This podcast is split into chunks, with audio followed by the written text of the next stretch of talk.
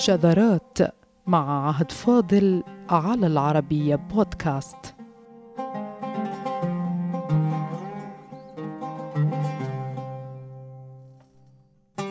عاد الإله الأسطوري الفرعوني حورس أو حورس إلى التداول مجددا بعد قيام فنانة عربية باستبداله بعصفورة في قصة اتهام بالسطو على أعمال فنية تشكيلية لفنان أجنبي.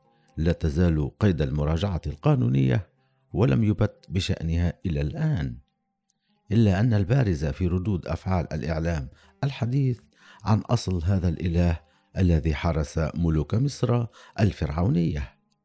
وما إذا كانت اللغة العربية تختزن هذا الإرث المعرفي الدال على أصل ذلك الإله الذي غادر جزيرة العرب ثم استقر في مصر فألي هناك وصار حارسا لملوكها على مر الأزمان.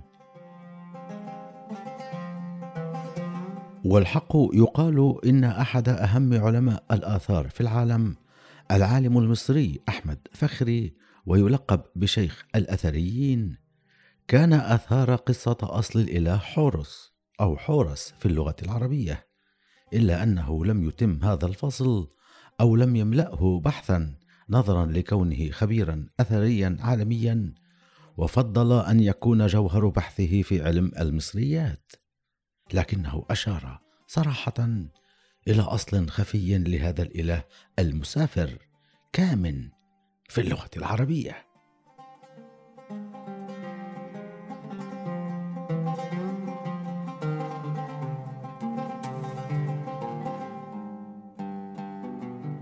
شيخ الأثريين المصريين المولود في محافظة الفيوم في سنة 1905 والمتوفى في سنة 1973 في فرنسا. ترك مصنفات جليلة في علم الآثار والمصريات وتاريخ العرب القديم. كما سجلت باسمه كشوفات أثرية عديدة فلقب بشيخ الأثريين وراهب الصحراء نظرا لتعلقه بالصحراء المصرية التي قضى فيها سنوات في الكشف والتنقيب. شيخ الأثريين المصريين من كتبه دراسات في تاريخ الشرق القديم وصدر في أوائل ستينيات القرن الماضي. تحدث فيه عن أصل الإله الأسطوري حورس أو حورس الذي على شكل صقر. وقال إن المصريين وفي جميع عصورهم كانوا يظهرون احتراما كبيرا لذكرى الشمس حور أي أتباع حور أو حورس وقال روى قدماء المصريين في العصر المتأخر لبعض الرحالة أنهم جاءوا من الشرق ومن الجنوب وأنهم علموا الحضارة لمن كانوا في البلاد وأخضعوها لسلطانهم. ويستطرد شيخ الأثريين المصريين بالقول إن أتباع حورس أو حورس هؤلاء عبروا ما بين النيل والبحر الأحمر من وادي الحمامات الذي ظل إلى آخر عهد الفراعنة يتمتع بشيء من التقديس.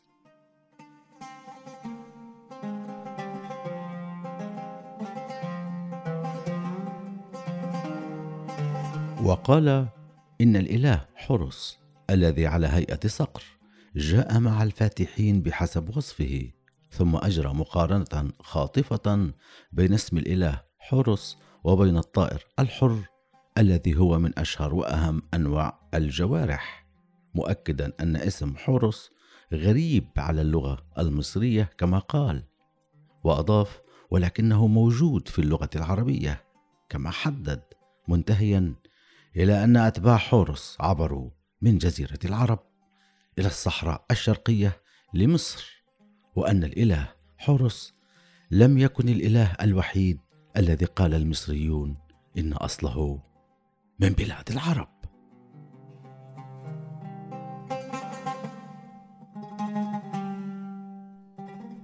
وأهم من ذلك كله إشارة غامضة وردت في كلام شيخ الأثريين نقلا من نصوص الأهرام العائد تاريخها إلى الألف الثالثة قبل الميلاد.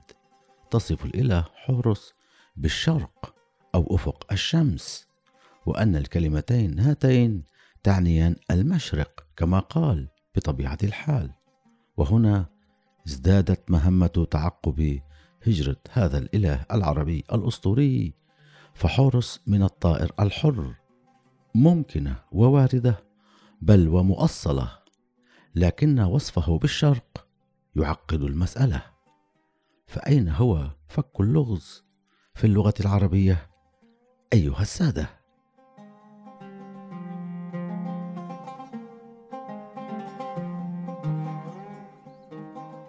شيخ الأثريين المصريين ولطبيعة عمله وتخصصه لم يقف كثيرا عند المنهج اللغوي الذي عادة ما يكون بمثابة تاريخ تكتبه الكلمات بدون زمن واللغة العربية تختزن هذا التاريخ بالمعنى اللغوي. لكن أعزائنا لنبدأ أولا بالطائر الحر الذي منه حورس كما قال شيخ الأثريين المصريين. يقول الأزهري في تهذيبه إنه سأل اعرابيا من اليمامة عن حقيقة تسميه الصقر بالحر فأكد له ذلك. ويعرف محكم ابن سيدة الصقر بالطائر الحر. واعتمد العالم تشارلز هويمر تلك التسمية فسمى الشاهين بالحر. في كتابه الهام كتاب الطيور المصرية. واصفا إياه بنادر الوجود.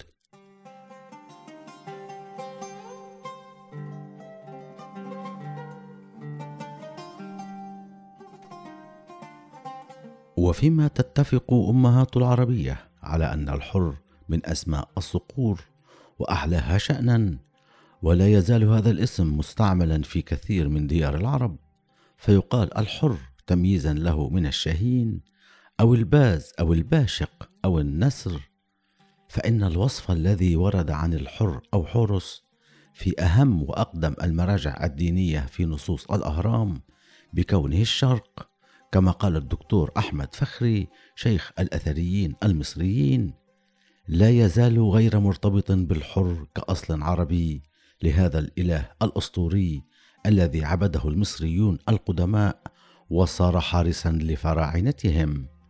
فما هي العلاقة اللغوية ما بين الحر أي حرس والشرق أيها السادة؟ أشار المصريون القدماء لحورس بالشرق واكتسب اسمه من الحر الصقر العربي الإله الأسطوري ودخل مع العرب مصر من وادي الحمامات العظيم الذي قدسه الفراعنة. كما قال شيخ الأثريين. وها هي اللغة العربية. تقوم بالكشف عن تلك العلاقة التي تفسر لنا سبب إطلاق صفة الشرق على حورس. فماذا قالت؟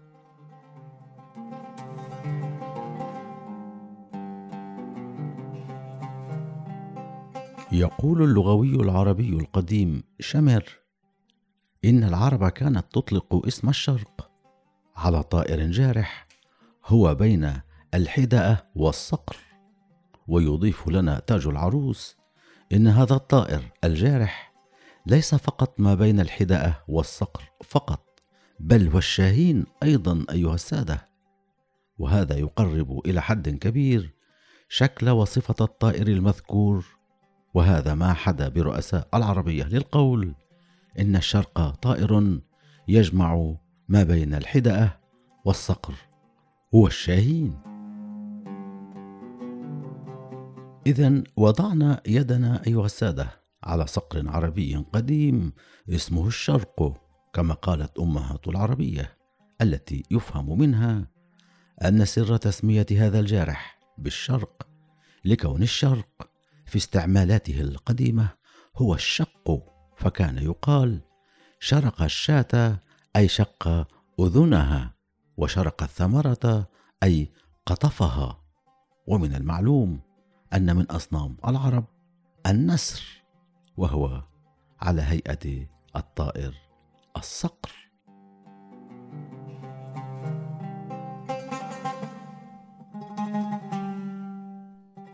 وفي تتبع هذا الطائر العربي الأسطوري المؤله لدى قدماء المصريين وصار من أشهر رموزهم واعتبر حارسا لفراعنتهم وصورة من صور القوة والسيطرة والانقضاض والحماية والحراسة التي اعتقد حينا أن حورس منها لغويا إلا أن الأثبت هو الحر الذي أطلقه العرب على أحد أفضل صقورهم وجعلوه إلها عبده المصريون من بعدهم.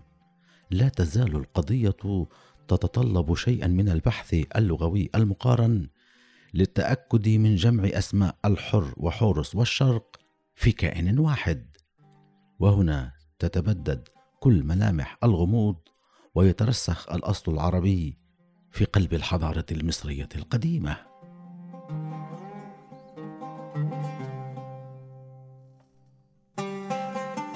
أعزائنا في العام الذي توفي فيه العالم المصري الكبير أحمد فخري كان هناك باحث حصيف في طريقه ليكون أستاذا جامعيا ويعد أطروحة لنيل شهادة أستاذ في الآداب من دائرة اللغة العربية في الجامعة الأمريكية في بيروت في سنة 1973 بمصادفة بمنتهى الإيلام حيث هي سنة وفاة شيخ الأثريين المصريين الذي قال بالجزيرة العربية أصلا للإله الفرعوني حورس وبأن الشرق كان صفته التي وردت في نصوص الأهرام الدينية في حدود منتصف الألف الثالثة قبل الميلاد. في هذه السنة الأليمة كانت تلك الأطروحة كما لو أنها إجابة لغوية مقارنة لتأكيد الأصل العربي. وهذا ما جرى أيها السادة. أعد الباحث قاسم أديب عرابي أطروحة باسم الطير في تاج العروس للزبيدي دراسة لغوية مقارنة. وهذا كان كل ما يحتاجه الباحث والقارئ والمهتم والشغوف. فالأصل العربي واضح. لكن كيف تعاملت معه المصادر الأجنبية؟ وهو ما أثمرت عنه تلك الدراسة التي لا يقال عنها بحق إلا أنها وصلت لأعظم النتائج التي تؤكد الجزيرة العربية مصدرا اساسيا من مصادر الحضارة الفرعونية. ومنها الإله حورس الذي صار حامي ملوك مصر في تاريخهم كله بل صار الإشارة التاريخية غير القابلة للنقد بأن الجزيرة العربية أسهمت بمظاهر الحضارة المصرية وهو ما قاله شيخ الأثريين المصريين في كتابه عن تاريخ الشرق السالف ذكره.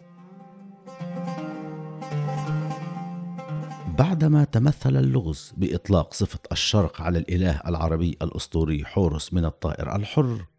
ثم ما عرضناه عليكم أعزائنا بأن العرب القدماء كانوا يطلقون اسم الشرق على طائر جارح هو بين الشاهين والصقر والحدأة كما قالت أمهات العربية صار الوقت ملائما لعلم اللغات المقارن للبت بالمسألة وإنهائها. هل الشرق والحر وحورس جارح واحد. الإجابة بأطروحة قاسم أديب عرابي في الجامعة الأمريكية ببيروت.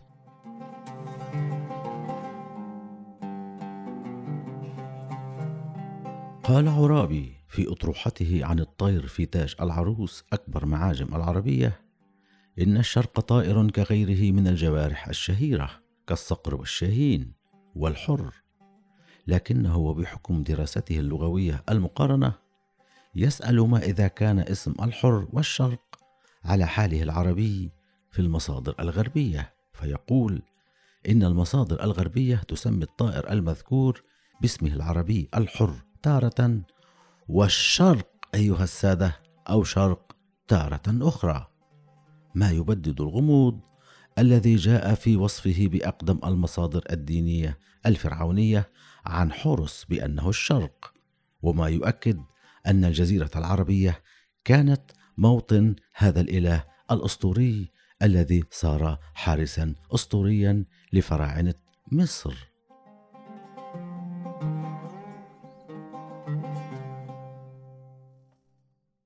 وينتهي عرابي إلى أن المصادر الغربية تطلق الاسم ذاته على الشاهين والطير الحر والشرق. وبهذا تتضح إشارة شيخ الأثريين المصريين عن حورس العربي بأنه وصف بالشرق في نصوص الأهرام في الألف الثالثة قبل الميلاد. ومما ينهي هذه المسألة معجم ثمين ألفه أحد أعضاء مجمع اللغة العربية بدمشق في سنة 1932 هو أكبر تبويب معجمي لأنواع الطيور بالمصادر الإنجليزية والفرنسية والعربية والعلمية ألفه الدكتور أمين المعلوف فماذا قال؟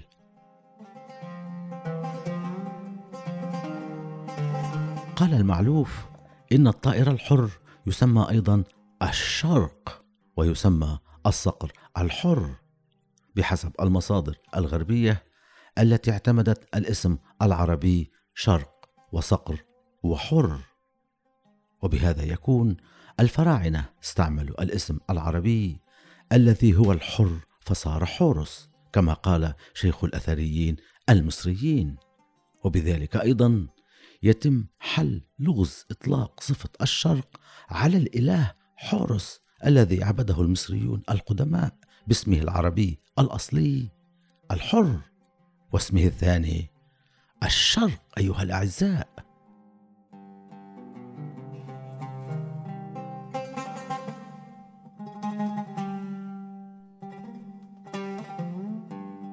والعجيب أعزائنا أن بعض علماء المصريات الكبار كالدكتور زاهي حواس عندما فسر اسم حورس بأنه من حر وأنها كما قال كلمة هيروغليفية بمعنى الوجه أو البعيد أو الخفي وأنه يمثل الملك المنتصر. فإن اللغة العربية يا للعجب مرة أخرى تحتفظ بسرها القديم لتؤكد الجزيرة العربية مصدرا للإله المصري الفرعوني الأسطوري حورس إذ تقول أمهات العربية الحر من الوجه ما بدا من الوجنة أو ما أقبل عليك منه. وهكذا استرد الحر العربي نسبه تماما إن في الأسطورة أو في التاريخ أو في اللغة العربية. والسلام عليكم.